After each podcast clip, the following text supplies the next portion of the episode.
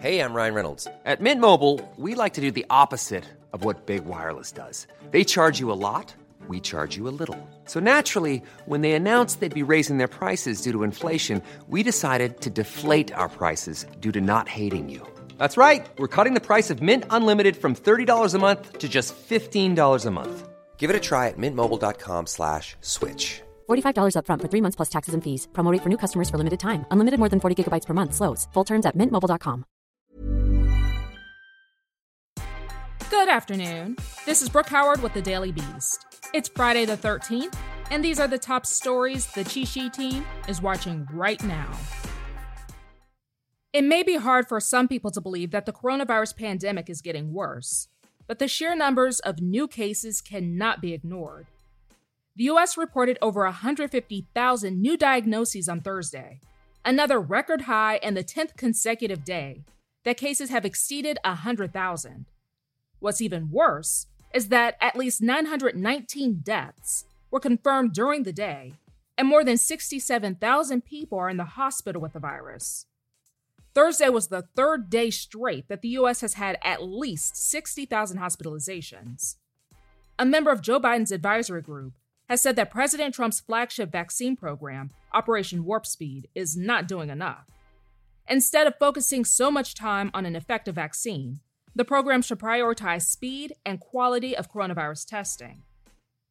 Meanwhile, passengers have been stuck on a cruise ship in the Caribbean because of a covid nineteen outbreak.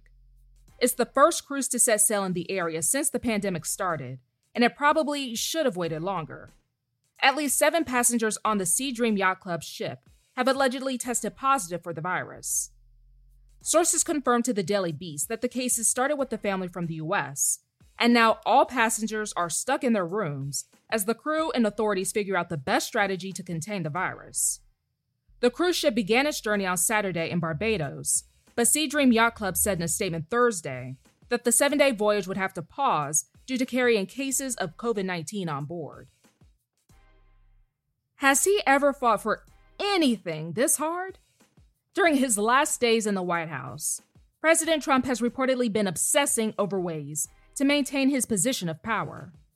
I'm sure that when he excessively watches cable news coverage about the demise of his leadership, it does not make the situation any better.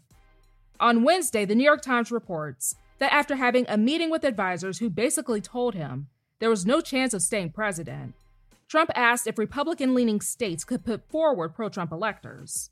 That way, he could possibly get the electoral votes he needs to overturn the election result.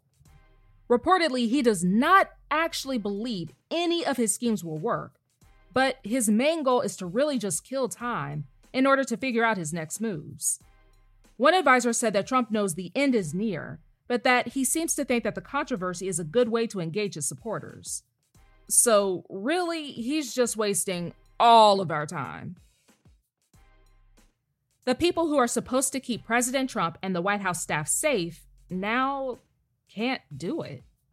More than one hundred thirty Secret Service officers have reportedly either come down with the coronavirus or have been exposed to it.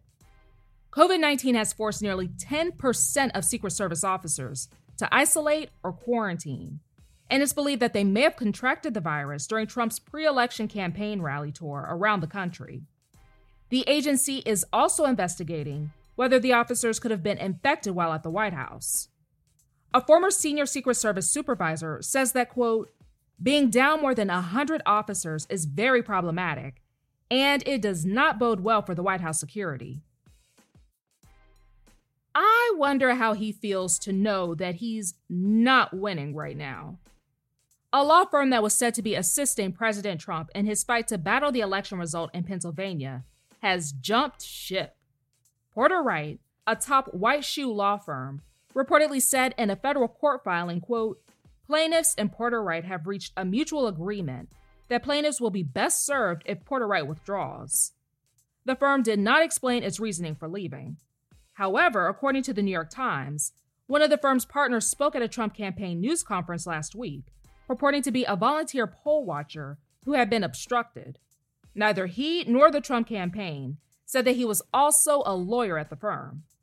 The Times also reports that during two recent meetings, Associates voiced their frustration that the firm would be representing the Trump campaign in Pennsylvania. Another firm that was supposed to be helping the Trump campaign in a legal fight in Arizona also backed out earlier this week. Okay, the Trump campaign has accepted reality, but has their leader in chief?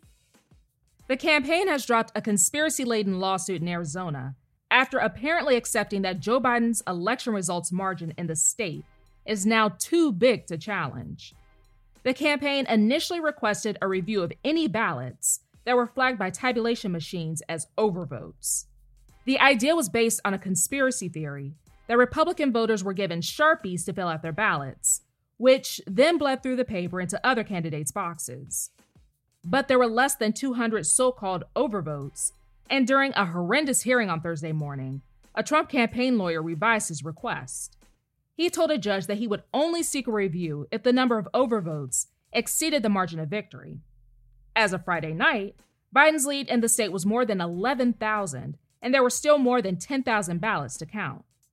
Thankfully, we can put Sharpiegate two point oh behind us. Glass ceilings are being shattered everywhere. Kim Ng has become the new general manager of the Miami Marlins, the first woman in Major League Baseball history to have that role, while also making history as the first Asian American general manager. Ng spent nine years working as the senior vice president of baseball operations and served as assistant G M for the Yankees and the Los Angeles Dodgers. In a statement, Ng said it's an honor to lead the Marlins after her long career in the M L B, where she started as an intern. She said that when she first got into the business, quote, "It did not seem likely a woman would lead a major league team." She also acknowledged that the challenge is one she does not take lightly. That's all for today.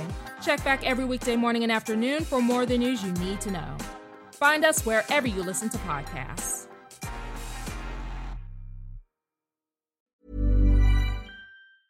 Planning for your next trip? Elevate your travel style with Quince. Quince has all the jet-setting essentials you'll want for your next getaway, like European linen, premium luggage options, buttery soft Italian leather bags, and so much more. And it's all priced at fifty to eighty percent less than similar brands. Plus, Quince only works with factories that use safe and ethical manufacturing practices. Pack your bags with high-quality essentials you'll be wearing for vacations to come with Quince. Go to quince dot com slash pack for free shipping and three sixty-five day returns.